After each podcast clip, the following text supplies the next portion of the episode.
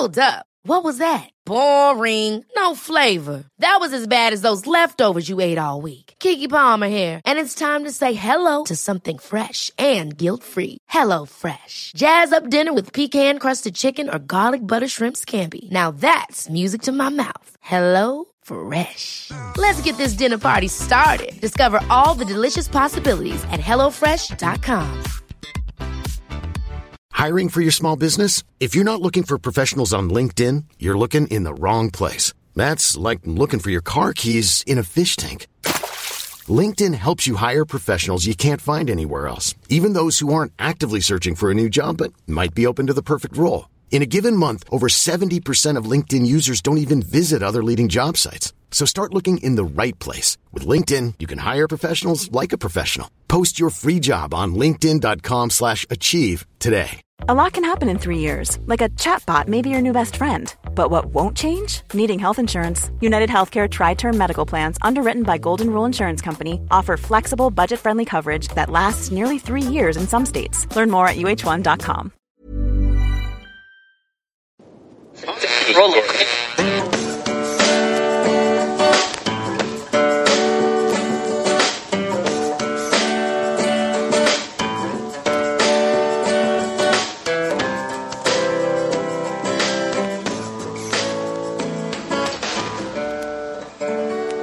Acting as moderator for tonight's broadcast. I'm your moderator, Chris Paul. Let's be reasonable. Truth is the most convincing story that maps onto reality, and that's why the central narrative is falling apart. Fewer people are convinced by the story each day as they begin to see the central narrative for the fiction that it is. The time for allowing them to make us feel like strangers in our own country is over. We are Americans. The founders began the fight for human liberty and self governance, and it's up to us to finish the job. This is the end game. It's Wednesday, February 2nd, 2022, the 378th day of dystopia. And, my friends, the complete and total collapse of the central narrative continues in earnest. Such good news we have today. I didn't intend to start the show this way, but the news just came out that CNN's Jeff Zucker has resigned. And of course, we know CNN's ratings have collapsed. They have lost 90% of their audience. They have had two of their major star anchors whose producers are facing legitimate charges of pedophilia. And the rest of their anchors seem to be having mental breakdowns on set every day. I mean, remember their New Year's Eve special? A drunk Don Lemon asking some woman if her resolution was to be chained to a bed? Things are an absolute mess over there.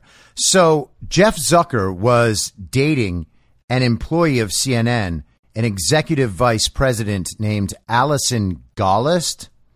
And it turns out that she used to be Chris Cuomo's comms director. Isn't that very, very interesting considering what's going on with Chris Cuomo, who himself eventually had to leave the network because they said he had touched a woman's butt or something. But he had also spent all of 2020 shilling for his brother, who was at the time the governor of New York, who also had to leave his job for touching women's butts or something. And they are always happy to use some minor sexual infraction. And Andrew Cuomo's were worse than minor, and I accept that. I'm not trying to deny that or minimize it. But the scale of what he did does not compare in any way to what he did to residents of nursing homes when he was putting sick patients in with them and allowing them to die and then covering it up. And we know he covered it up because new numbers come out all the time, same as they do in Michigan. And they did the same process in Pennsylvania, New Jersey, and California, at least. So it's often the case that they will have something they're actually trying to hide and actually trying to avoid. So they will resign with an excuse that is juicy enough to get people talking and distract from anything else they've done. And eventually it works its way through the news cycle and out, and everyone forgets about it. Here is Jeff Zucker's little resignation announcement. As part of the investigation into Chris Cuomo's tenure at CNN, I was asked about a consensual relationship with my closest colleague, someone I have worked with for more than 20 years. I acknowledge the relationship evolved in recent years. I was required to disclose it when it began, but I didn't. I was wrong. As a result, I am resigning today. I came to CNN on January 28th, 2013. Together we had nine great years. I certainly wish my tenure here had ended differently but it was an amazing run, and I loved every minute. I am grateful to the thousands of incredibly talented CNN and Turner Sports employees who helped make this such a joy for me and such a success for all of us. I wish each of you nothing but the best in the years ahead. With gratitude and much love, Jeff. Okay, so Zucker's not leaving because CNN is in the tank and Jeff Zucker made it his mission over the last five years, but probably much longer, to work in direct opposition to the good of the American people. He was one of the leaders in fake news. They went out and blasted to the public that every conspiracy theory the Democrat Communist Party invented was actually true from the Russia hoax to the Ukraine impeachment to Michael Cohen and Stormy Daniels, to the very fine people on both sides, to the Steele dossier, to the safest and most secure election of all time, to the January 6th insurrection, to critical race theory is good and parents of school kids are terrorists. They did it all. They tried to destroy the American populist movement, which is in fact working for the good of the American people. They tried to destroy Donald Trump on behalf of the global communists. And this is where they have gotten themselves. But none of that is the reason why Jeff Zucker's going. He's going because he didn't alert the company to the fact that he was having a relationship with Allison Gollust. And if you believe that that is sincere and that that was in some way necessary, well, I would think that you are not very in tune with how things actually work. Now, I have no doubt that they had a relationship, and I have no doubt that Jeff Zucker would have been required to report that relationship. That all may be true. But the idea that he would leave his job over that is crazy to me. I mean, why not just say, hey, I didn't say anything at the beginning because I wasn't really sure that we would have a relationship. Maybe something just happened and we had this thing and then we didn't know if it was going to be a thing. And like, tell us what actually happened, Jeff. The public isn't going to hate you because you're in love with someone you work with and decided not to tell the company. It seems pretty obvious that everyone at the company knows and new.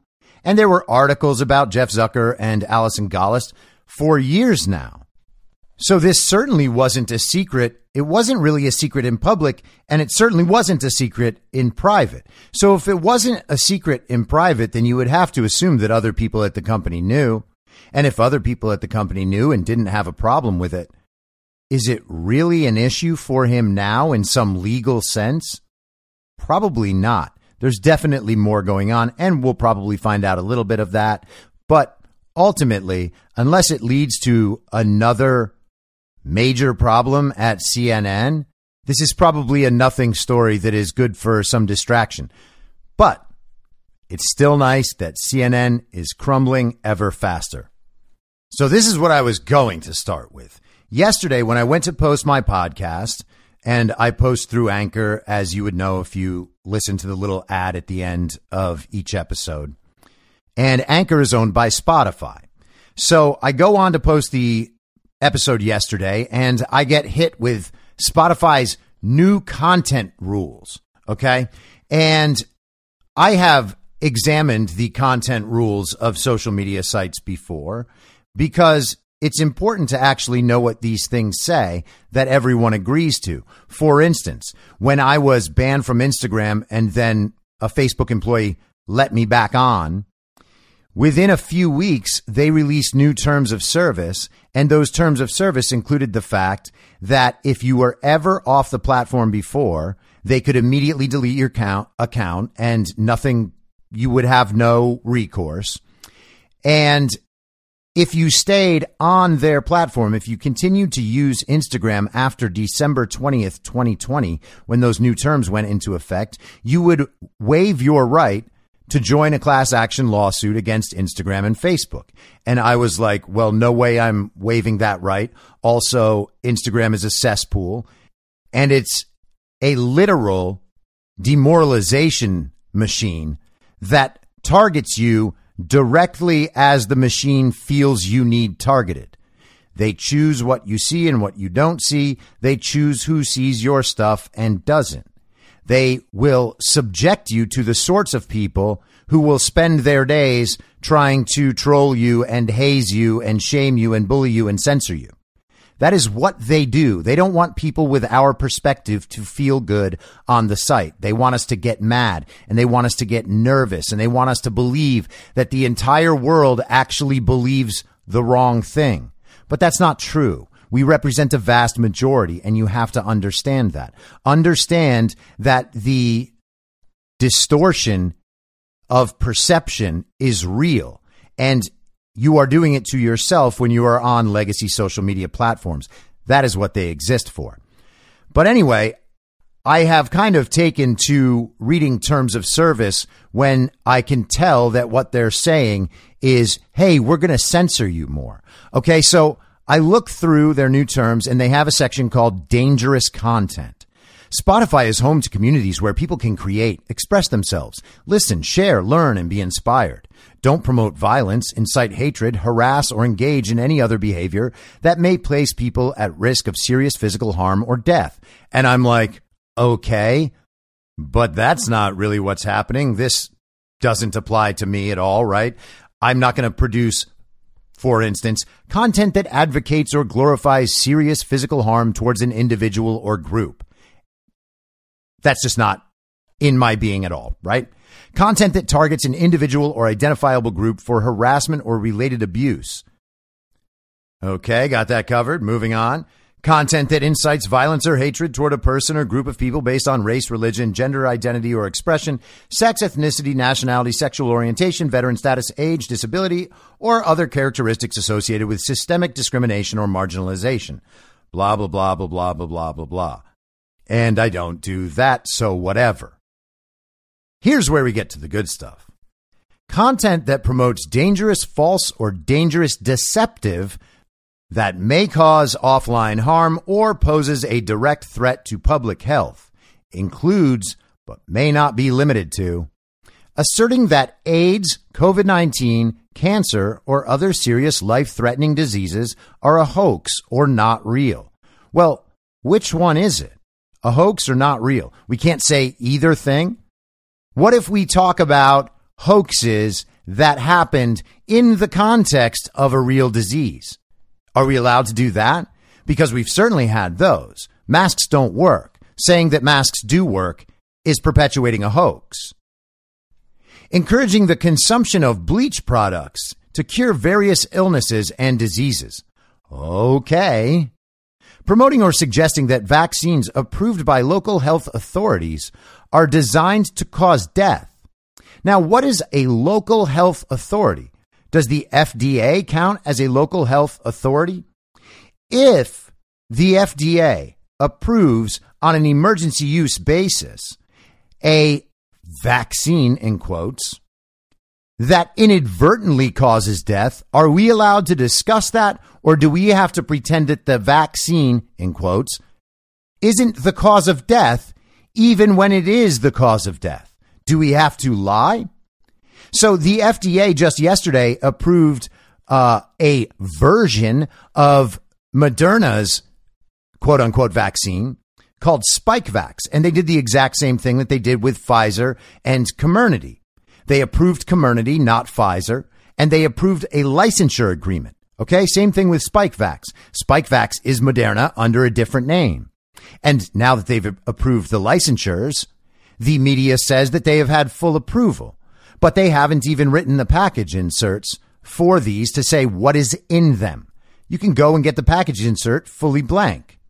So these haven't been approved by local authorities if local is the national authority and if the local authority is your governor or state public health director.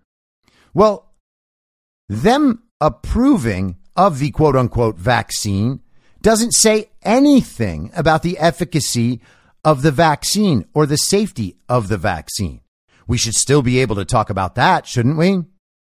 So, if the vaccine causes death inadvertently, is it okay to talk about that? It's only a problem if we say the vaccine was designed to cause death.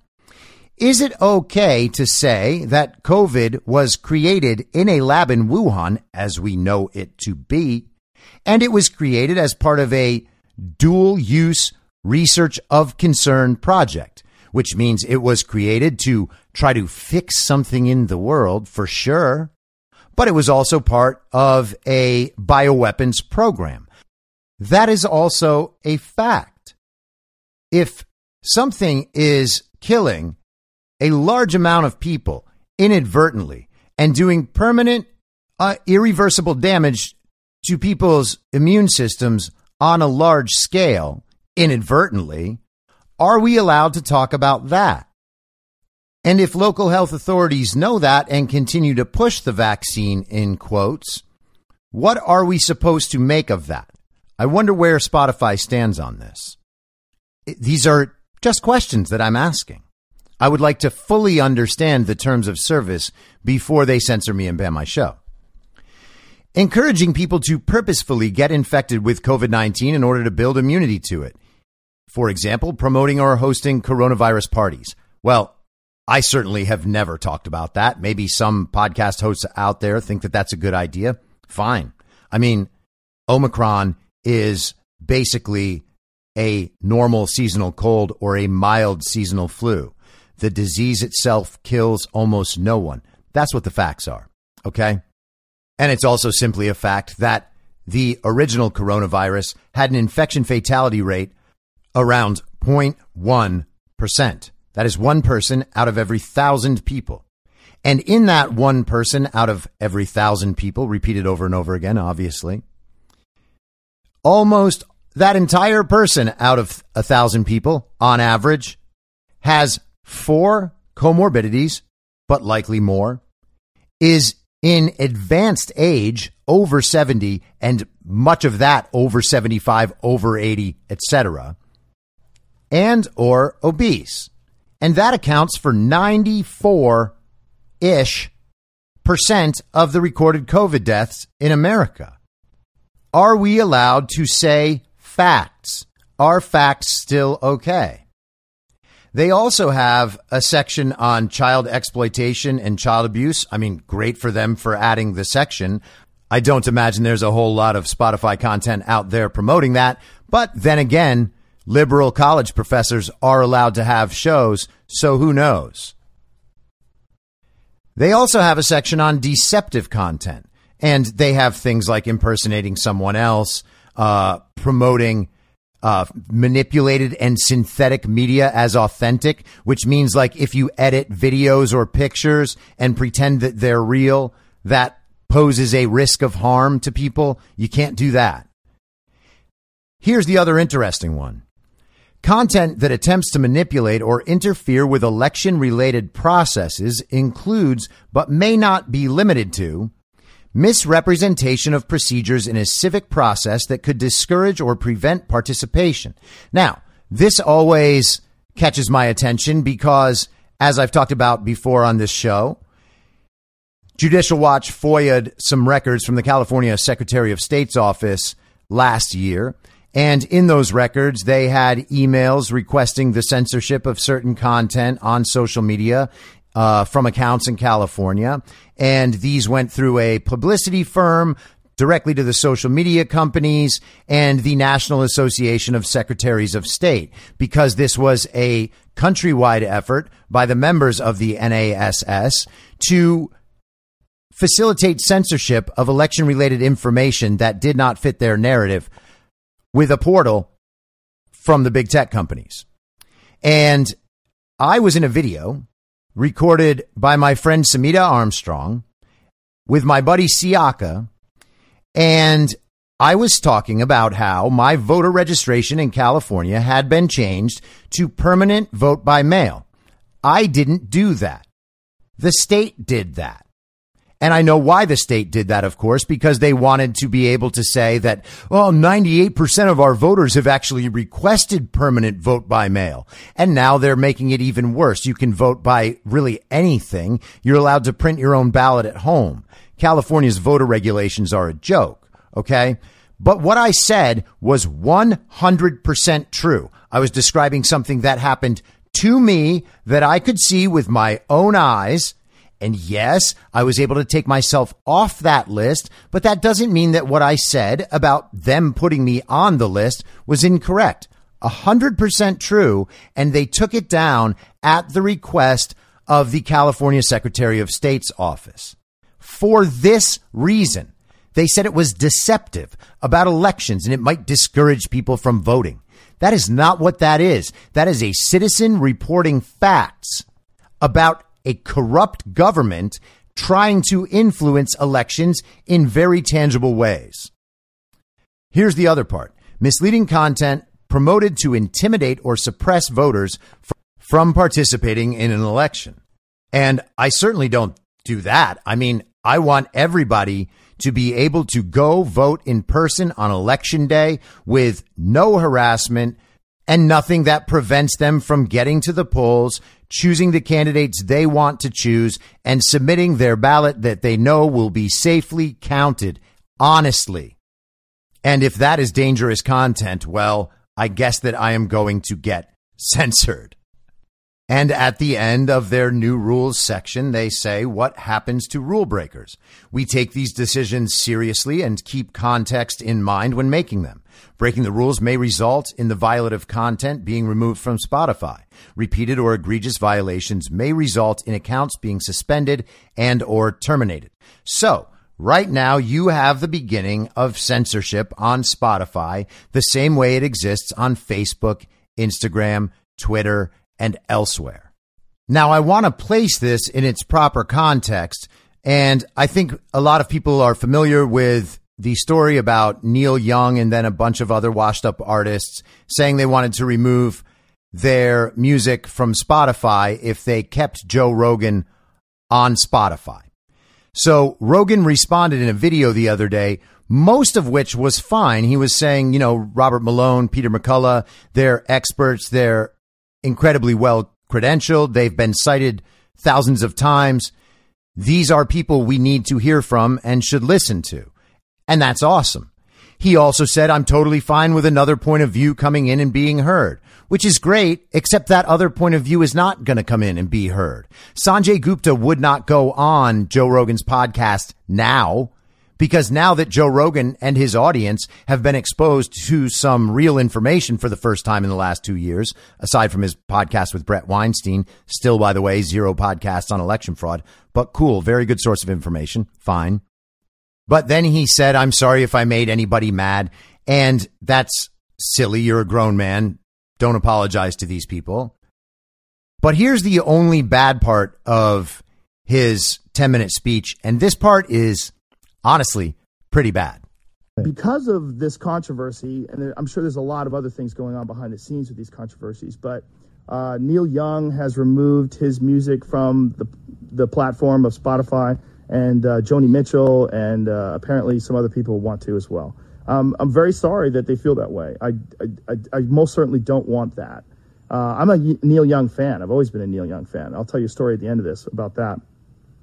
One of the things that Spotify wants to do that I agree with is that at the beginning of these controversial podcasts, like specifically ones about COVID, is to put a disclaimer and say that you should speak with your physician and that these people and the opinions that they express are contrary to the opinions of uh, the consensus of experts, which I think is very important. Sure, have that on there. I'm very happy with that. Um, also, I think uh, if there's anything that I've done that I could do better is uh, have more experts with differing opinions right after I have the controversial ones. Uh, I would most certainly be open to doing that. And uh, I would like to talk to some people that have uh, differing opinions on those podcasts in the future. So Rogan is okay with a disclaimer at the beginning of the podcast. And that's fine. That's one thing. That's not what Spotify's new rules just said, and I went through them with you. But the problem in what he said was that the other part of that disclaimer is that the opinions being expressed do not comport with the consensus of experts. That first of all assumes there is a consensus of experts. And it second of all assumes that their experts who have formed this consensus are the people who are right. And so this other opinion, well, this exists outside the mainstream. And listen, I am totally open to the argument that that sort of thing will backfire in their faces massively, right? People want to hear the other opinion at this point. People don't even need to hear the other opinion at this point to know that the central narrative is completely wrong because they see nothing but insane people calling everybody racist and bigots to try to explain why their COVID narrative is right. It doesn't make any sense. And normal people can pick up on this. You don't have to follow it every day. You have to be somewhat in tuned with the idea that there are people who lie and you should be able to spot them as an adult with a full size functional adult brain. But there's no consensus forming around the CDC position or the Fauci position or the public health community's position or the CCP university's position spoken through our own American college professors. The consensus is not forming around that position at all. In fact, every time they have told us that their position is a consensus position, it later falls down in the face of actual facts and an actual consensus forming against it. Robert Malone doesn't just represent himself. He represents a consortium of 17,000 doctors and experts there is more than enough. If we're talking about the democracy of belief, right? Whichever side has more believers, that ends up being right. That's not a concept I believe in at all, but that is the concept they are trying to use. And they are failing even to establish that they have the democracy of belief on their side. And so let's think back about how this started because I did an episode on this a few weeks ago, probably one of the first episodes after I returned in the new year and started the end game moving away from high noon. One of those first episodes, I talked about the censorship uh, narrative that they're trying to drum up, right? Joe Biden went out and mumbled about how podcasts are very dangerous and that some of the, this content needs to be removed from these shows and blah, blah, blah. It didn't make sense because Joe Biden has no idea what he's talking about, but he was going after that. The next day, a study from the communist Brookings Institution came out saying that they had studied podcasts from late in 2020, like War Room with Steve Bannon and Alex Jones and some other stuff. And they counted up the mentions of election disinformation. And they decided that this was a factor in what made the very violent insurrection so very violent. And then the media picks that up and runs with it. They talk about this very important study from the Communist Brookings Institution and how this shows that we do have this real problem with disinformation in the podcast world. Then Jen Psaki gets questions about it and rolls the narrative over for one more day. And then we get a very, very organic pressure campaign from Neil Young's wife, Daryl Hannah, grabbing his phone and tweeting that Spotify needs to take down his whole catalog if they're going to keep Joe Rogan's up. And then we have Joni Mitchell. And I guess somebody said Barry Manilow didn't actually join it. It's hard. It's hard to tell which of the completely washed up artists are joining this thing and which are only rumored to be joining it. So some people joined that.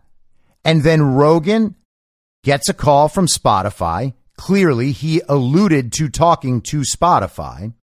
He comes out and he makes his video trying to soften the whole thing, tamp down the effort to get Joe Rogan canceled. And by the way, no one is more uncancelable than Joe Rogan unless he has like the darkest shit ever in his past that he's been hiding all these many years. And I don't think he does have that. I am not trying to knock Joe Rogan's character here. I don't think he has that. But unless he has some shit like that, Joe Rogan is thoroughly uncancelable. Spotify could end their contract with him. He could get out of that and unless there's some crazy non compete clause that I'm unaware of, that everybody obviously would be unaware of because we haven't seen his contract, he could immediately move to Rumble or another platform the next day. And all of his audience would follow him there. All of his audience followed him from YouTube to Spotify. We've already seen it work. Joe Rogan is the most uncancelable person out there. He commands an audience of 10 plus million people every episode. He needs to be the biggest free speech advocate of all time because he's the one who gets to continue to speak no matter what, unless he accepts the censorship. So Rogan makes his announcement Spotify puts out their new rules, which Joe Rogan has essentially given his stamp of approval to. I'm not sure if he read them. Maybe he talked to his contact at Spotify and they told him, Hey, you know, we're just going to put a disclaimer on the beginning of shows and that's going to be it. Did Joe Rogan read the new rules? I have no idea. But they wouldn't apply to him anyway because he's got a hundred million dollar contract. So what this really does is facilitate the censorship of lesser known voices who are the ones actually making an impact. And I know that the McCullough episode and the Malone episode had a giant impact, but he could have found both of those two people a year and a half earlier, and we could have skipped this whole charade, but he didn't. So he's apologized. Spotify makes their new rules. And then yesterday in the White House press room, this happens. Um, last week, the Surgeon General also was asked uh, on MSNBC about Joe Rogan's vaccine comments uh, on Spotify, and he said that tech companies have an important role to play in stopping misinformation because the, uh, they are the predominant places where misinformation spreads. Um, Spotify is putting out uh, advisory warnings on episodes that have to do with COVID 19 does the White House and the administration think this is a satisfactory step, or do you uh, do you think that companies like Spotify should go further than just you know putting a label on there to say, hey, go do your own, you know, ch- check this out. You know, there's more research you can look at, you know, scientific research regarding COVID. Sure. Well, last July, I, you probably know, but the Surgeon General also took the unprecedented step to issue an advisory on the risk of misinformation in public health, which is a very significant step. And amid that, he talked about the role social media platforms have. So our hope is that all major tech platforms and all major news sources, for that matter, be responsible and be vigilant to ensure the American people have access to accurate information on something as significant as COVID 19. That certainly includes Spotify. So this disclaimer, it's a positive step, but we want every platform to continue doing more to call out misinfor- and mis and disinformation while also uplifting accurate information. I mean, look at the facts, right? You are 16 times more likely to be hospitalized if you're unvaccinated and 68 times more likely to die than someone who is boosted if you're unvaccinated. That's pretty significant, and we think that is something that unquestionably should be the basis of how people are communicating about it. But ultimately, uh, you know, our view is it's a it's a it's a good step, it's a positive step, but there's more that can be done. So that is the communist press secretary of the illegitimate administration encouraging censorship in conjunction with a major corporation. All right? We talk about World War II Germany. We talk about book burning and censorship. We talk about fascism, the relationship between the state and corporate interests as they meld together in opposition to the people to extract the people's money. That's what fascism is, okay? We have the press secretary for an illegitimate state leader requesting that corporations further censor the people because only their narrative can get out. And now that study that she continues to cite about the effectiveness of vaccines and how they reduce death is utterly absurd. It's a CDC study she's talking about. The CDC can basically make up whatever they want and it doesn't get peer reviewed. Everybody tears them apart. But it doesn't matter because it carries the imprimatur of the CDC. And all the child brains think, oh, the CDC has to tell us the truth. They can get all the truth. They can just pull it right out of the world. They just stick their hands up in the sky and soon the electricity of the truth just feeds into the body of the CDC. And then the CDC turns around like a breakdancer and just shoots it right out in one glowing ball that hits you from across the dance floor. And all of a sudden, truth has been made. The CDC is correct. And Jen Psaki then gets to demand censorship because they have the truth. The lie is dangerous and we need to protect everybody. It has been determined that the best way to protect everybody is to reduce your ability to speak freely and share information. Sorry, it's for your own good. Now, historically, we have seen these things, this set of characteristics, as exactly what it is because we know the historical examples. We know that there was censorship and book burning and fascism in World War II Axis power countries. We know that as a fact of history. But now we're supposed to deny it when we see it before our very eyes because there's cute little Instagram influencer Jen Psaki telling us. And there's old decent Joe as the illegitimate dictatorial power. And all the celebrities are on their side, right? And we know in World War II they didn't make propaganda movies with famous actors. I mean, they they didn't they oh they did do that? Okay, so they did that too. Well, they've got all the science on their side. Oh, they were running medical experiments on people in World War II too. Oh man. Well, I mean, at least we have free business. Like, look at all the stuff we buy. Oh, it's all from China. Oh, it's made in concentration camps. Oh, they call them factories, but the people can't leave. Okay. Well, people jump out of the factories. They put suicide nets on the factories so that when people jumped out, they wouldn't actually die and then they would just get taken right back into the building so that they could work more. Oh, yeah, no, those aren't. Oh, yeah, they are concentration camps. Oh, and then they have actual concentration camps in Xinjiang province where they have over 2 million Muslim Uyghurs there. They're trying to re educate them out of their religion and belief system. The women are raped and sterilized. Their heads are shaven so that their hair can be sold to Western women as extensions. And the men are beaten and tortured. Wow. Yeah, it's nothing like World War II. Why would I ever come to that conclusion? And hey, while we're at it, ask yourself, what is the most vaccinated country on earth? What's the country you continue to hear about getting more shots? They're about to get their fourth one. Guess where it is? I'm not going to tell you. You got to guess. And speaking of slave labor, boom segue, the United States surpassed $30 trillion in our national debt yesterday. How do you pay off $30 trillion? Does anybody have a guess? Oh, here's the answer. You don't. So why would a group of people, let's say, go ahead and extend $30 trillion worth of debt to a country knowing that they would never have that debt paid off in return?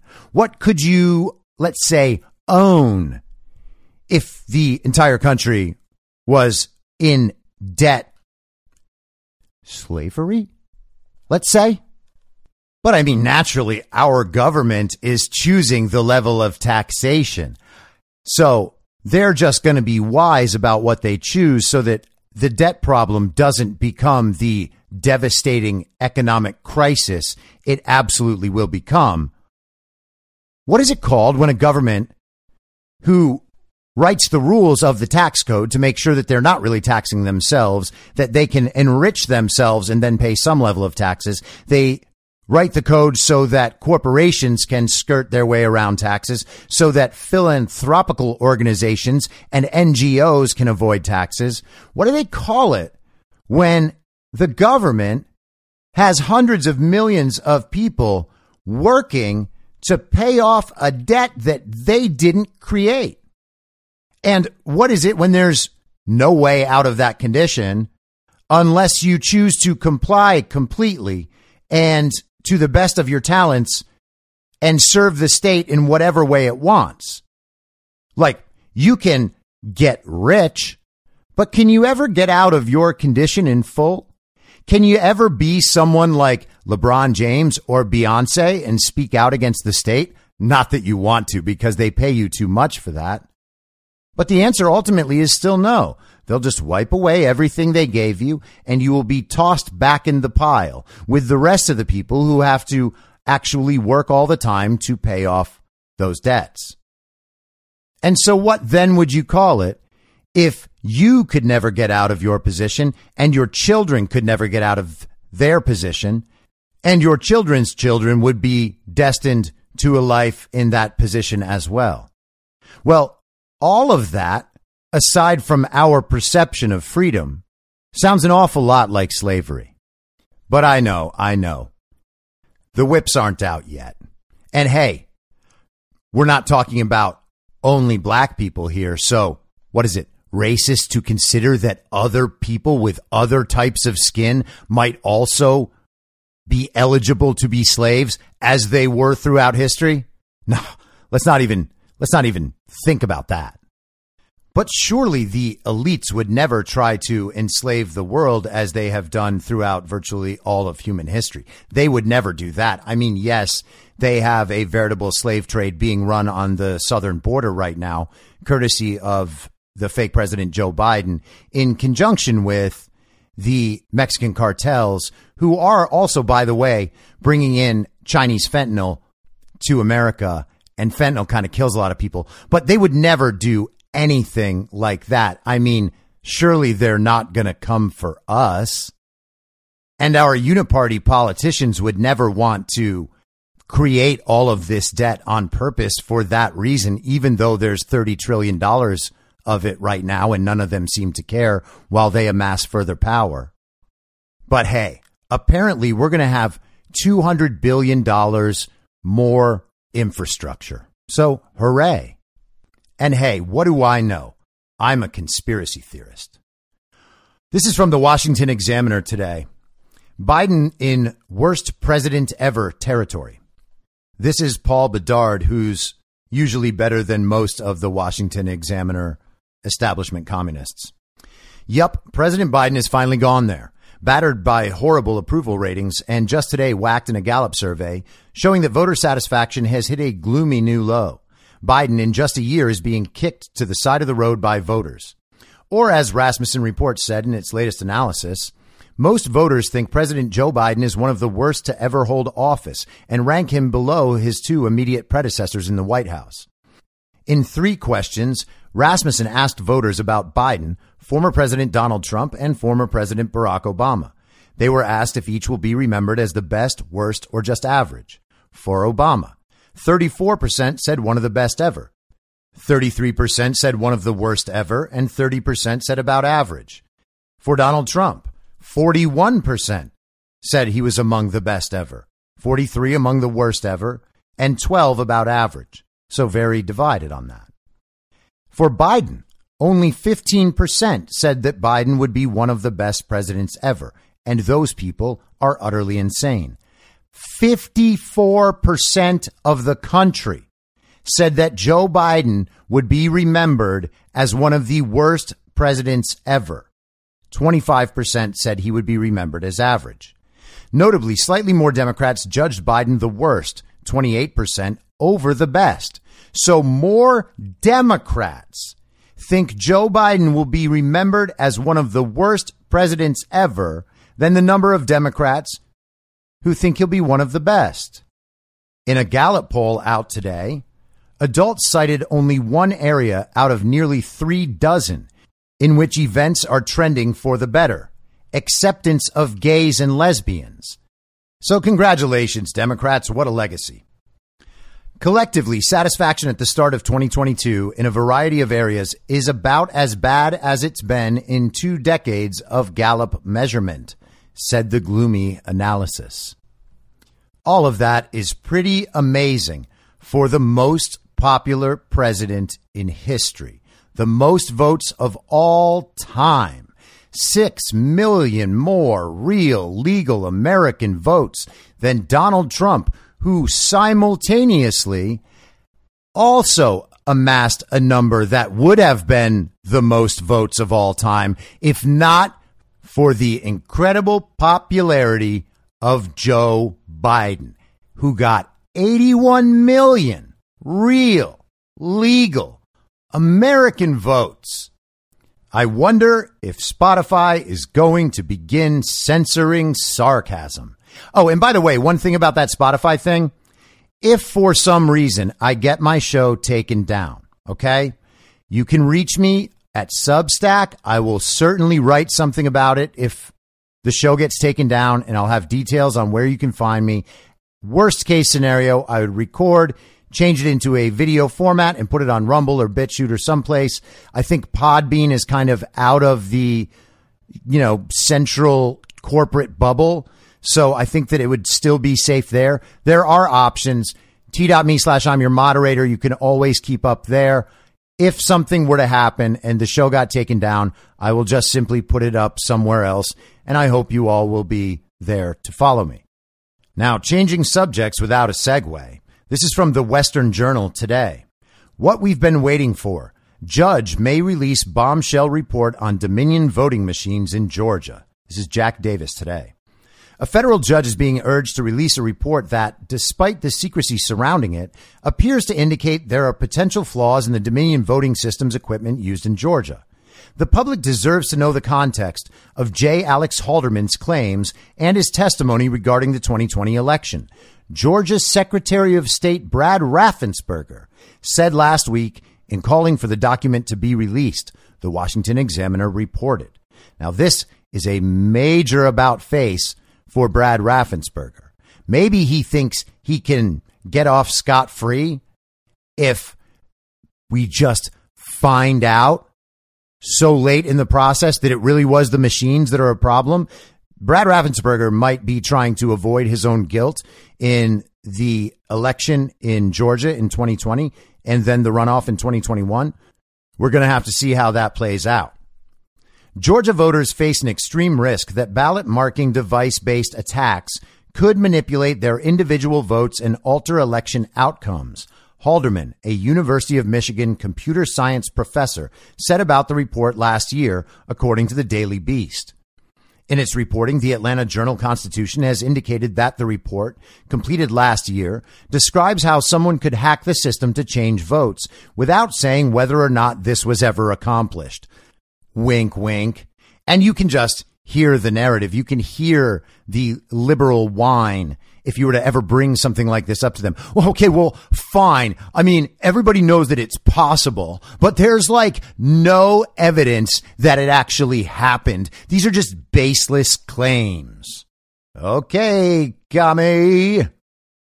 Halderman, exploring the world of possibilities, said malicious software could be installed on voting touchscreens to change votes from one candidate to another. Votes could also be altered through QR codes used by scanners, he said, without indicating that this had been done. The report is part of a lawsuit that seeks to change Georgia's system for voting. More importantly, it is a piece of a wider discussion about potential election fraud in the 2020 presidential election. To date, no one has produced any evidence or documentation that proves the machines were tampered with in 2020. Dominion, which was the target of multiple post election allegations, has fought back, suing several of those who claimed its machines were part of an election fraud conspiracy. And I can't wait to see how those lawsuits turn out. Man, the discovery is going to be incredible. But wouldn't the discovery be especially incredible if the party being sued actually already had all the data and the proof that the Dominion machines were accessed and votes were switched? Well, yes, it would be. Does someone have that sort of information? Well, yes. Mike Lindell has it. And now other people have it too. It will be a glorious day when Dominion rescinds those very, very frivolous lawsuits. And calling them frivolous is actually nice. Those lawsuits were intended only to silence people about the truth. U.S. District Judge Amy Totenberg is considering releasing a redacted version of the report and said she is irked that the report has turned into a political football, according to the Journal Constitution. Well, then perhaps it should have been released much earlier. I'm unhappy with the political treatment of the report, Totenberg said last week. The entire purpose of having hearings was to maximize transparency, but at the same time trying to be mindful of the risks involved in disclosure. Well, what is the risk, Amy? I mean, judge. Either the systems are safe and secure, and we could continue on with the notion that the 2020 elections were the safest and most secure of all time, or the report says the systems are not at all secure. And then we would be able to fix our elections so that in the future, we actually could have one person, one vote as intended. What is the danger here? Oh, the danger is to the central narrative and to the idea that Joe Biden is a legitimate president. Well, whose fault is that danger? It's certainly not the fault of the report. The report is just stating simple, provable facts based on the machines and how they're actually used. Where's the danger? Release the report. I don't want to have somebody saying, we would have released the full report but for Judge Totenberg, she continued. Well, again, release it. On Monday, Totenberg asked Georgia election officials and plaintiffs suing over election security to outline by Wednesday, that's today, how they believe the report should be released according to the Journal Constitution. I want people to understand the general concerns without giving anyone a roadmap to hacking or intruding on the system or manipulating it, Totenberg said. Well, she's read the report. So what would a statement like that mean? The report is a roadmap of how to hack and access Dominion systems. So then you're saying it could be done. And not only are you saying that it could be done, but how it could be done. One option is to send the full report to the Cybersecurity and Infrastructure Security Agency while a more limited version goes public. Wouldn't that be great? Hopefully the Cybersecurity and Infrastructure Security Agency has, you know, tightened things up since the environmental science major Chris Krebs was running CISA during the last election. He is the man responsible for saying that it was the safest and most secure election in the country's history. But I'm sure CISA will be very honest this time. Raffensperger in the past has said the system of recounts and audits would disclose any attempt to rig an election, while knowing that's not true. I added that part. Republican Governor Brian Kemp has called on Raffensperger to review the experts' report and ensure voting machines are safe. Obviously, Brian Kemp does not care either. Brian Kemp, as much as anyone in the country, is responsible for the cover up of the 2020 election. Now that Governor Kemp publicly called him out for failing to comply with his duties to address those vulnerabilities and ignoring the report since last summer, he's desperate to point the finger at others, said David Cross, an attorney for the plaintiffs in the lawsuit. But he made the decision many months ago not to address the report, and he's accountable to voters for that deliberate dereliction. It's really concerning that the Georgia Secretary of State and Dominion are kind of putting their head in the sand, said Susan Greenhalgh, an election security consultant for plaintiffs suing over Georgia's voting system, according to the Journal Constitution. Common sense would say you want to be able to evaluate the claims and then take appropriate action, and they're not doing any of that. Although the details of Halderman's report remain confidential, the outlines have been made public. It is important to recognize the possibility that nefarious actors already have discovered the same problems I detail in my report and are preparing to exploit them in future elections, Halderman wrote in a September statement. He said the possibility exists for manipulation either at a polling place or by hacking into the election system's computers, but indicated he has seen no evidence that this was done. And of course, that's not what he was tasked with finding out. Raffensperger has criticized the report. The smoke and mirrors techniques of Professor Halderman and the plaintiffs in this case does not serve Georgia voters well, Raffensperger said. And so now I guess we have Brad's tactic down, right? Yes, he says, go ahead and release the report with redactions, with redactions. Release the report, but with redactions. But also, the report can't be trusted because the man who authored the report uses smoke and mirrors techniques.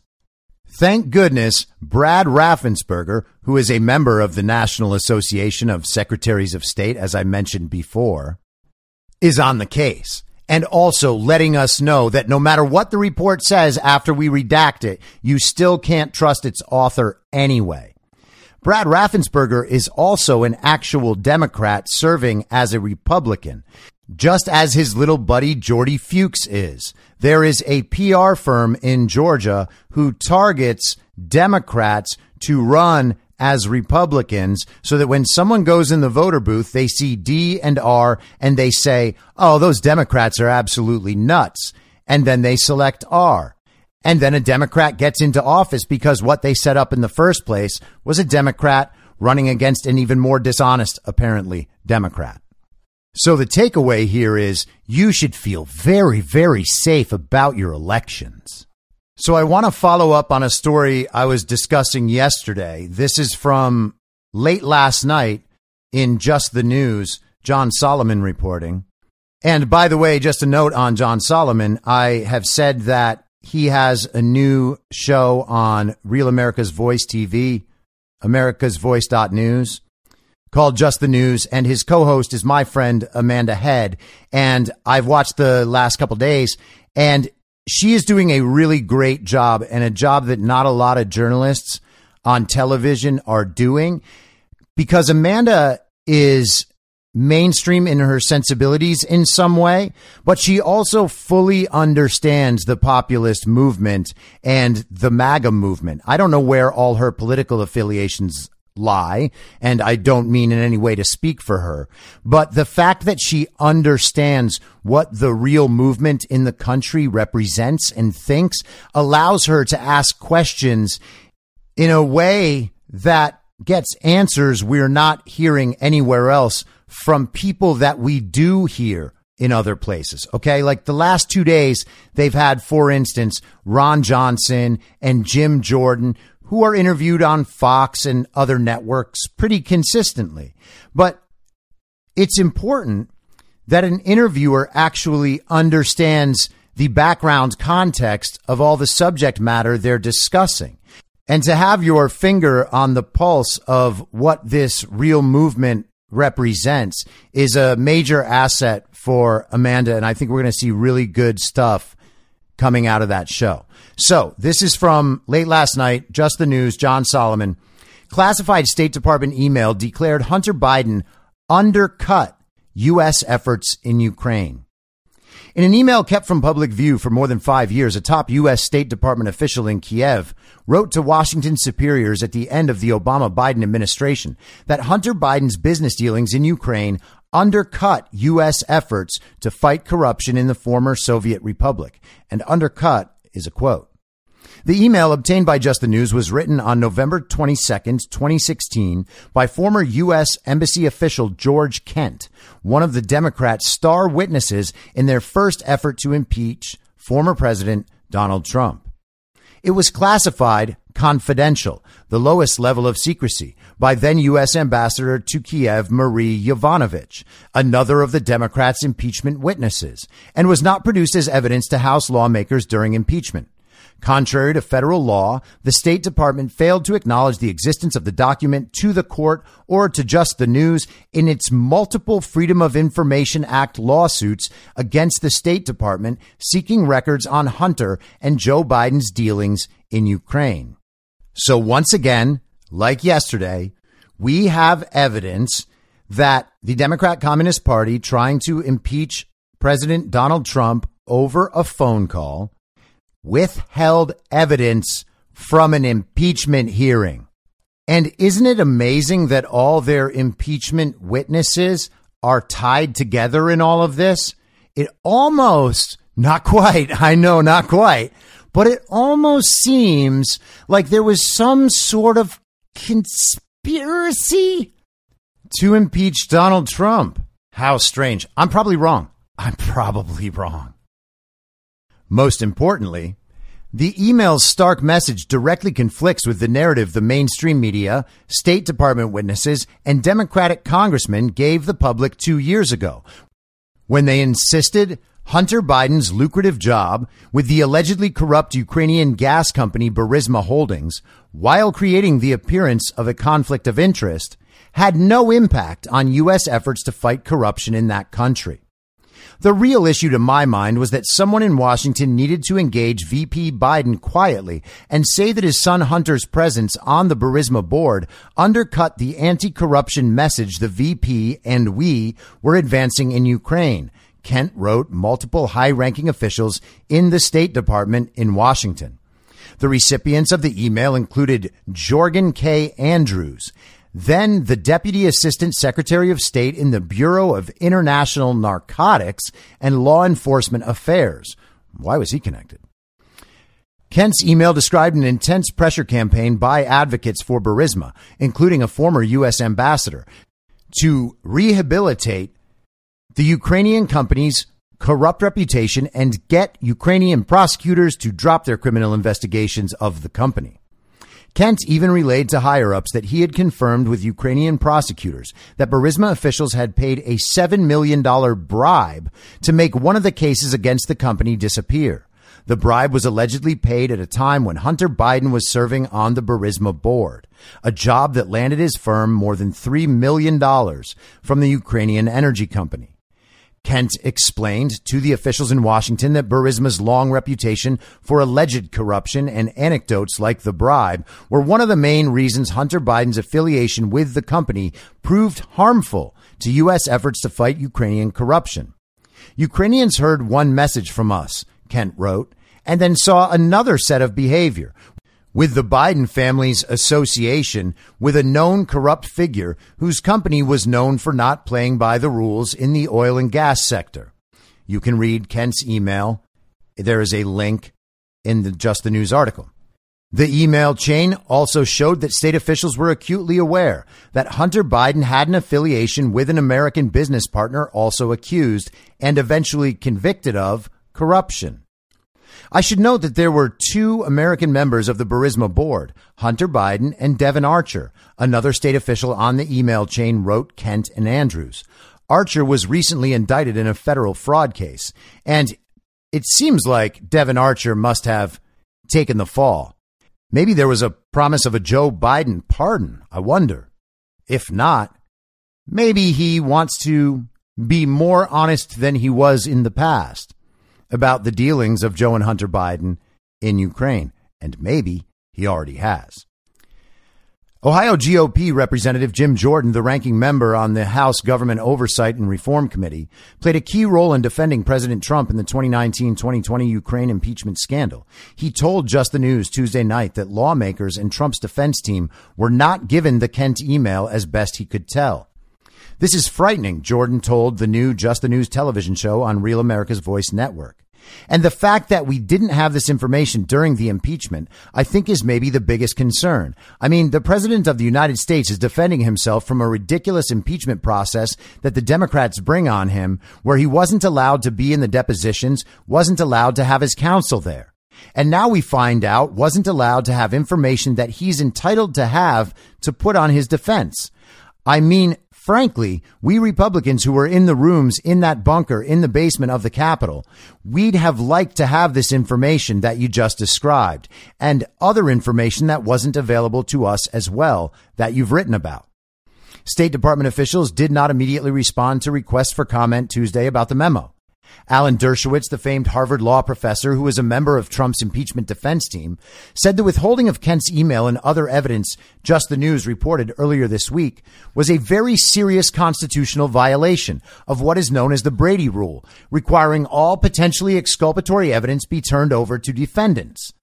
The United States Supreme Court in the Brady decision ruled that when a defendant is on trial. The prosecutors cannot withhold evidence that could be exculpatory or in any way helpful to the defendant, Dershowitz said. And obviously that has to imply to impeachment proceedings even more so, he added. Because in impeachment proceedings, the American public has the right to know all the evidence. And if the people who impeached President Trump, obviously I was one of the lawyers on the other side, were aware of the exculpatory evidence or evidence that would in some way mitigate the charges, they had an obligation to turn it over to us so that we could use this information in defending our client. So what does it mean that the House impeachment managers like Jamie Raskin and Adam Schiff and then all of these witnesses had exculpatory information that they withheld. And in doing so, did something illegal. Is it okay to break the law in order to remove a duly elected president from office because you and your supporters don't like him and don't want to get in trouble for the other corrupt things you've done. If you answered, yeah, maybe, you might be a communist. And I was thinking about this this morning because this is a pretty common mindset, pretty common pattern of events that we see repeated by the Democrat Communist Party, their complicit uniparty, global communist, etc. When they do something illegal, they argue it's okay because it was the right thing to do, right? Like they protected this race or this gender or some class here or some class there, or jail is like not nice and criminals shouldn't be put there.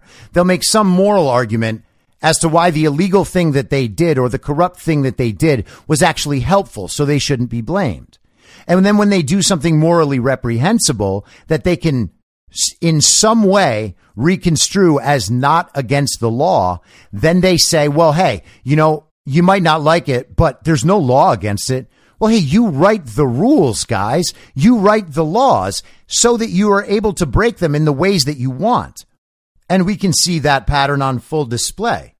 And yes, they understand that it's hypocritical, but they don't care because they believe that they are always right and cannot be otherwise because of how bad the other side is, right? That is why they paint their opponents as evil all the time. They're good, you're evil. So even if they do something immoral or illegal, well, at least we're not those guys. We did this stuff because we had to. Otherwise, those guys would take over and they're the evil ones. Once again, the old switcheroo. And it's the same pattern that they use when they're talking about the 2020 elections. They say, well, the courts, the courts said what we did wasn't illegal. And the truth is, the courts haven't said that. Some courts refuse to see cases in the run up to the certification, the very legitimate certification of electors. But the courts, for the most part, have not determined at all that what was done was illegal. The Wisconsin courts and the Pennsylvania courts have already said clearly in decisions that the election processes in 2020 were unconstitutional. But they don't care. They give a complicated and convoluted explanation about why what they did really wasn't wrong and also has all of these benefits. And they expect you to simply accept that. And then they have the media and tech and the universities and everyone else there to reinforce their message. Everyone else is evil. Therefore, it doesn't matter what these people have done. I would call it moral relativism, but the truth is there's no underlying moral code there at all. Morality doesn't even enter the picture. It is only power and the pursuit of power through any means necessary. That's why we have an illegitimate president in the White House right now. Officials who served in the State Department back in 2019 2020 said they do not believe the email was produced to the impeachment investigation and was definitely not produced after the successful FOIA lawsuits filed by Just the News and Southeastern Legal Foundation seeking all records related to Hunter Biden and Burisma. They said the email, though once classified at the confidential level, was circulated in non classified settings toward the end of the Trump administration and was produced to Senate investigators in late 2020 to be read in a secure reading room. Kimberly Hermann, the general counsel for the Southeastern Legal Foundation, said the Kent email was clearly responsive to the FOIA requests and should either have been produced to Just the News during litigation or identified on a privilege log as a document being withheld by the government. She vowed to seek penalties against the government. The State Department should have produced these documents years ago when SLF and JTN first requested them, Hermann said. Instead, they denied their existence, hid them, and arguably did so in bad faith. These bad actors must now be held accountable for what the documents show, for hiding them, and for misleading the American public. Jordan said his congressional investigators will be reviewing testimony from the impeachment trial and a separate Senate investigation into the Biden family led by Senator Ron Johnson in 2020 to see if any of the new evidence conflicts with sworn testimony given to Congress. Well, it's something we're going to have to look at, Jordan said. We've got to go back and review their transcripts.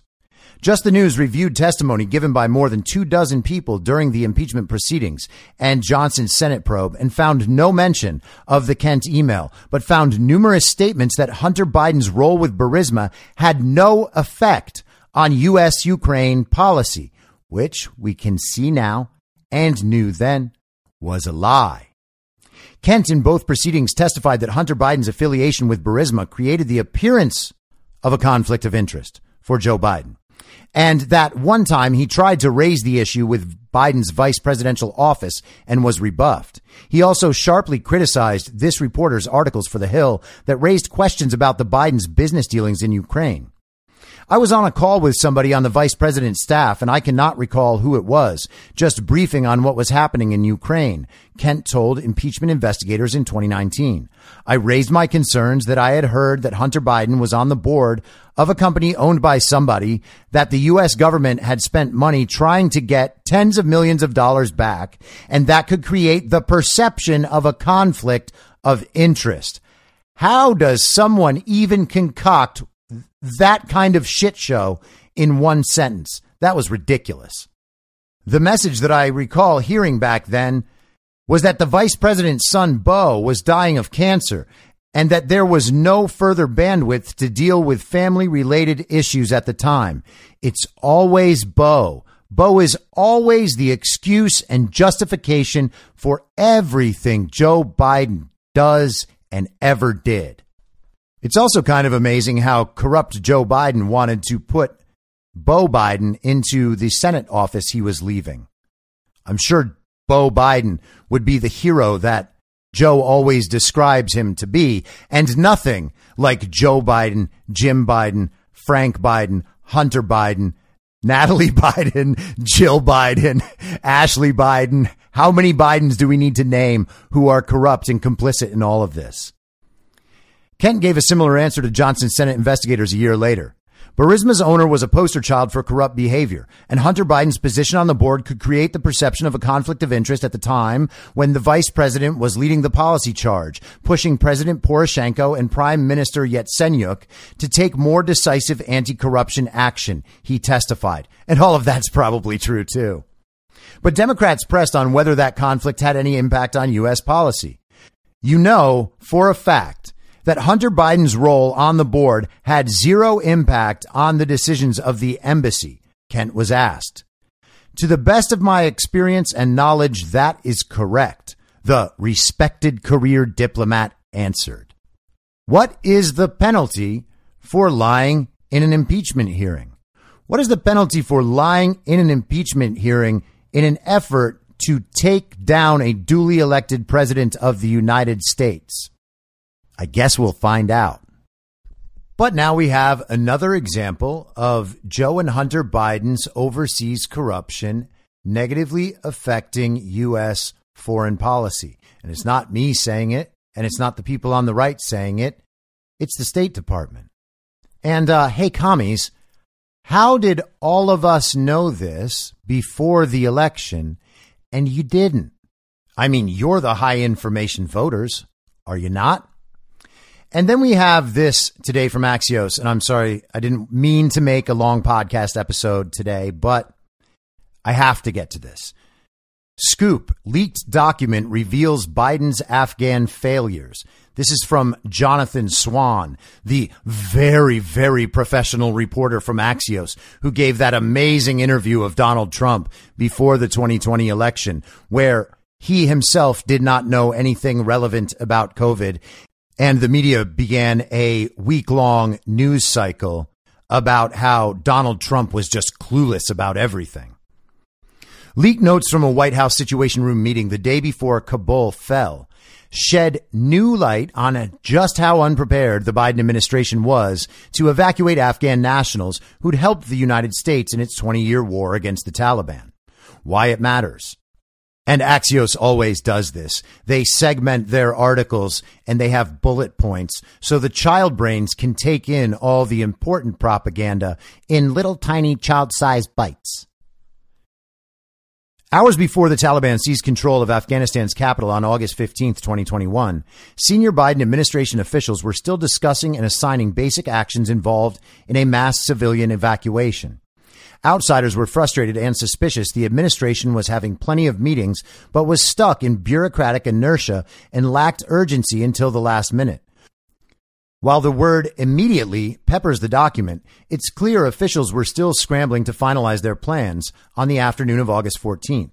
For example, they just decided they need to notify local Afghan staff to begin to register their interest in relocation to the United States, the document says. And they were still determining which countries could serve as transit points for evacuees. The big picture. President Biden was determined to end the country's involvement in its longest war, and last April he announced plans to withdraw all U.S. forces from Afghanistan by September 11th, 2021. Now, Donald Trump was prepared to do that by May 1st, 2021. That was his intent. Donald Trump is the one who began the drawdown in Afghanistan. Joe Biden had nothing to do with that, but liberals try to hang their hats on the fact that Joe Biden got us out of the Afghanistan war. And of course, he made the date September 11th, 2021, because that was the most effective date to be out by, and not because he wanted to have a big ceremony for himself. President Trump had previously cut a deal for a U.S. withdrawal by May 2021. It's good that the article actually mentions that. Biden's approval ratings still haven't recovered from the chaotic scenes of those final moments, with Afghans falling to their death from military transports and a suicide blast that killed 13 U.S. service members and scores of Afghans outside the gates of Hamid Karzai Airport. The Atlantic reported this week that thousands of vulnerable Afghans remain stuck in bureaucratic hell, terrified the Taliban they fought for years will hunt them down. Later this month, Congress will name members to a bipartisan 12 person commission that will study the war and issue a report similar to the 9 11 commission. And I'm sure that report will be just amazing. It's nice that they don't mention the fact that the CIA wrongly targeted a car full of civilians trying to leave and obliterated them with a drone on the side of the road. That's not the sort of thing that Axios' readers want to hear about. The details. Axios obtained the NSC's summary of conclusions for a meeting of the so-called deputies small group. It assembles top aides to various cabinet members and usually lays the groundwork for deputies or principals sessions or works out practical details for executing decisions already made by their bosses. The document regarded, quote, relocations out of Afghanistan. And the meeting was held from 3:30 to 4:30 p.m. on the afternoon of August 14th, Washington time. At that moment, Taliban fighters were descending upon Kabul. The meeting was chaired by National Security Council official Liz Sherwood Randall and included senior officials across multiple agencies, including General John Hyten, vice chairman of the Joint Chiefs of Staff. So that would be the man that works under Mark Milley. Between the lines. The meeting notes highlight how many crucial actions the Biden administration was deciding at the last minute, just hours before Kabul would fall and former Afghan President Ashraf Ghani would flee his palace in a helicopter. Action items decided in the meeting included State will work to identify as many countries as possible to serve as transit points. Transit points need to be able to accommodate U.S. citizens, Afghan nationals, third country nationals, and other evacuees. Action. State. Immediately. Embassy Kabul will notify LES, locally employed staff, to begin to register their interest in relocation to the United States and begin to prepare immediately for departure. Action. Embassy Kabul. Immediately. And that's interesting. They get to decide whether or not they want to relocate to the United States. They get free and automatic citizenship over here. what they're saying.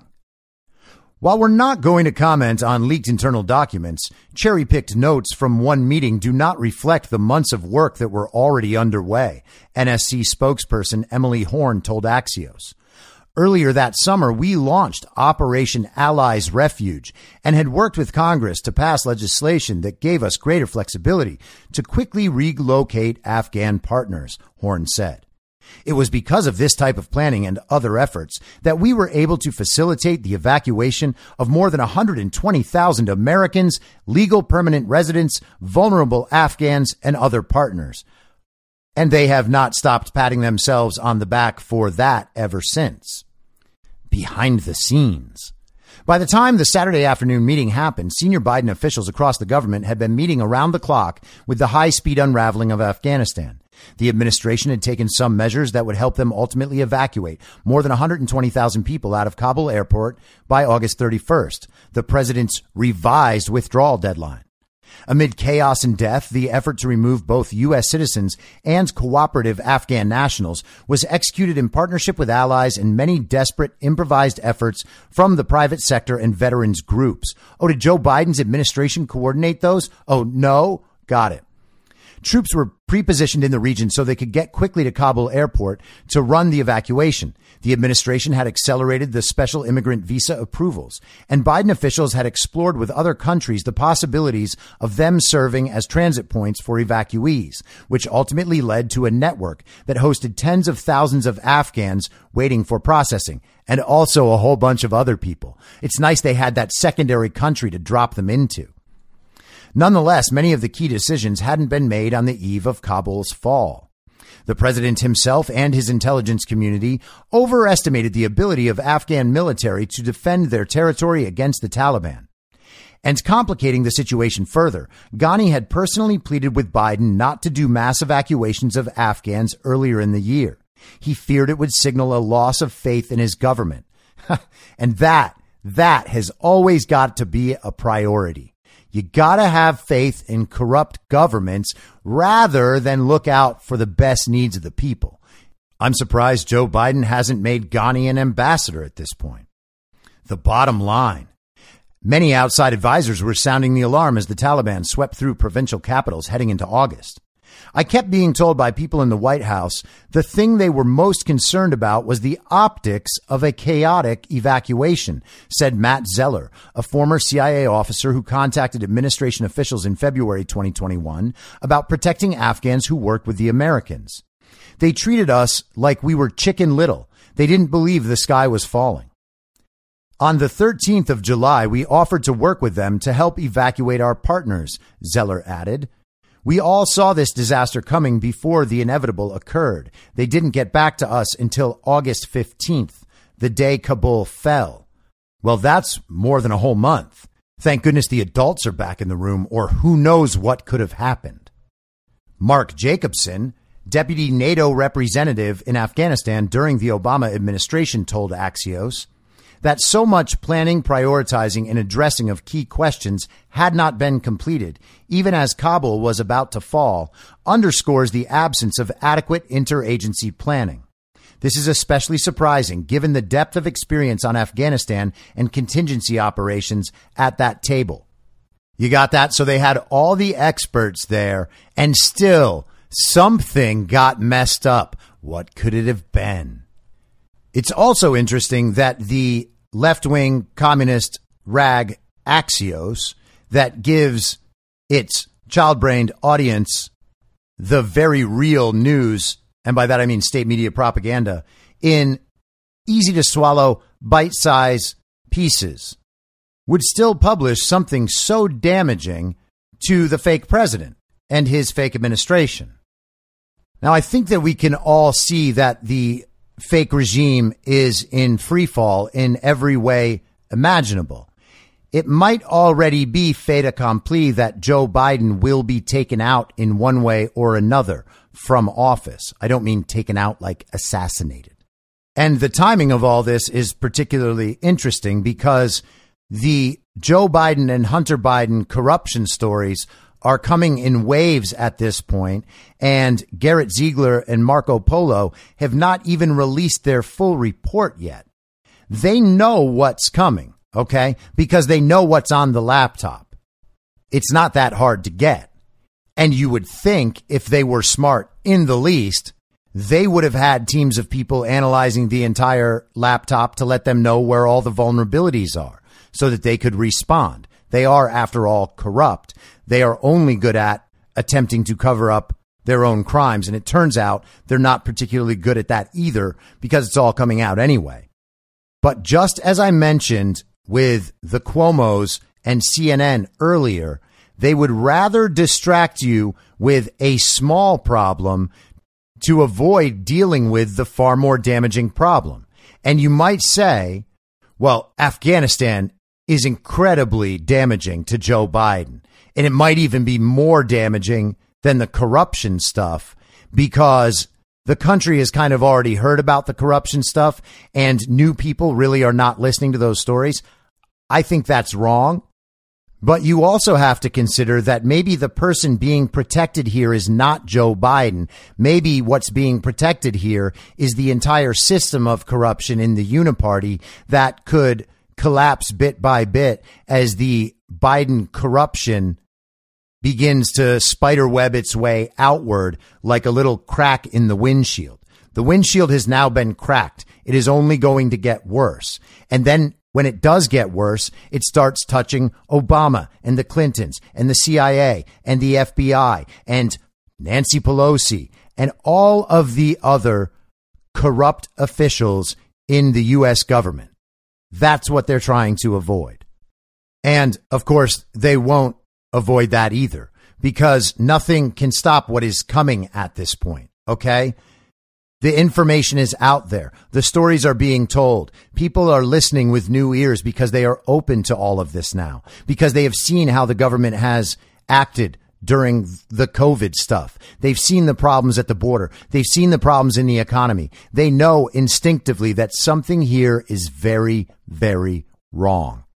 And eventually it's all going to be known, just as I have been saying for nearly two years. I'll be back tomorrow at the same reasonable time on the same reasonable podcast network. I don't have a network. Masks and lockdowns don't work. They lied to you about a pandemic, and Joe Biden will never be president. In my mind, that's the end game. Whether you're a total newbie to podcasting or even if you've had a show before like me, you know how intimidating it can be to start your show. The tech side especially can be daunting. That's why I'm so grateful Anchor exists. If you haven't heard about Anchor, it's the easiest way to make a podcast. They knock down all the barriers to entry. Let me explain. First off, it's free. I don't know how or why, but I'm happy about it. The platform's great. There are creation tools that allow you to record and edit your podcast right from your phone or computer. Anchor will distribute your podcast for you so it can be heard on Spotify, Apple Podcast, and many more. I can't even begin to describe how much easier it was to get my show on all the major platforms this time than it was a few years ago. You can make money from your podcast with no minimum listenership. That's right. You build your show, you make money. It's everything you need to make a podcast in one place, and the company is committed to the success of its content creators. Go download the free Anchor app or go to anchor.fm to get started. Thanks for listening. Follow the podcast on the Telegram Messenger app at t.me slash I'm your moderator. You can join the discussion at t.me slash I'm reasonable. I'm also on Gab and Gettr at I'm your moderator. The Substack is I'm your moderator.substack.com and the merch site is cancelcouture.com. You can also go direct to that at shop.spreadshirt.com slash cancel dash couture. I'll see you next time out on the range.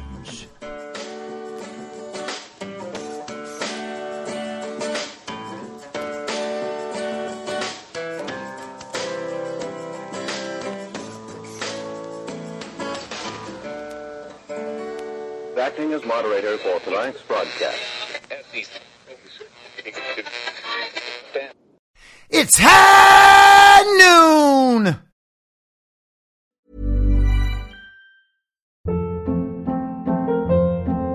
Hold up. What was that? Boring. No flavor. That was as bad as those leftovers you ate all week. Keke Palmer here, and it's time to say hello to something fresh and guilt-free. Hello Fresh. Jazz up dinner with pecan-crusted chicken or garlic butter shrimp scampi. Now that's music to my mouth. Hello Fresh. Let's get this dinner party started. Discover all the delicious possibilities at hellofresh.com. Imagine the softest sheets you've ever felt. Now imagine them getting even softer over time. That's what you'll feel with Boll and Branch's organic cotton sheets. In a recent customer survey, 96% replied that Boll and Branch sheets get softer with every wash. Start getting your best night's sleep in these sheets that get softer and softer for years to come. Try their sheets with a 30-night guarantee. Plus, get 15% off your first order at bollandbranch.com. Code BUTTERY. Exclusions apply. See site for details. When you make decisions for your company, you look for the no-brainers. And if you have a lot of mailing to do, stamps.com is the ultimate no-brainer. It streamlines your processes to make your business more efficient, which makes you less busy. Mail checks, invoices, legal documents, and everything you need to keep your business running with stamps.com. Seamlessly connect with every major marketplace and shopping cart. Schedule package pickups and see your cheapest and fastest shipping options from different carriers. With rates up to 89% off USPS and UPS rates. And with the Stamps.com mobile app, you can take care of mailing and shipping wherever you are. Make the same no-brainer decision as over 1 million other businesses with Stamps.com. Sign up with Code PROGRAM for a four-week trial, plus free postage and a free digital scale. No long-term commitments or contracts. That's stamps.com. Code program. In my mind, that's the end game. Thanks for listening. If you'd like to follow what I'm reading and thinking throughout the day, you can do that by downloading the Telegram Messenger app and going to t.me slash I'm your moderator. On social media, you can follow me on Truth Social, Gettr, and Gab at I'm your moderator. I also have channels on Rumble and BitChute. If you'd like to follow the writing, you can find me at imyourmoderator.substack.com. The merch site is cancelcouture.com or go direct shop.spreadshirt.com slash cancel dash couture. If you'd like to support the podcast financially, the best place to do that is Ko-Fi. Go to ko-fi.com slash I'm your moderator. And all of these details will appear in the show notes with each episode. I'll see you soon down on the range.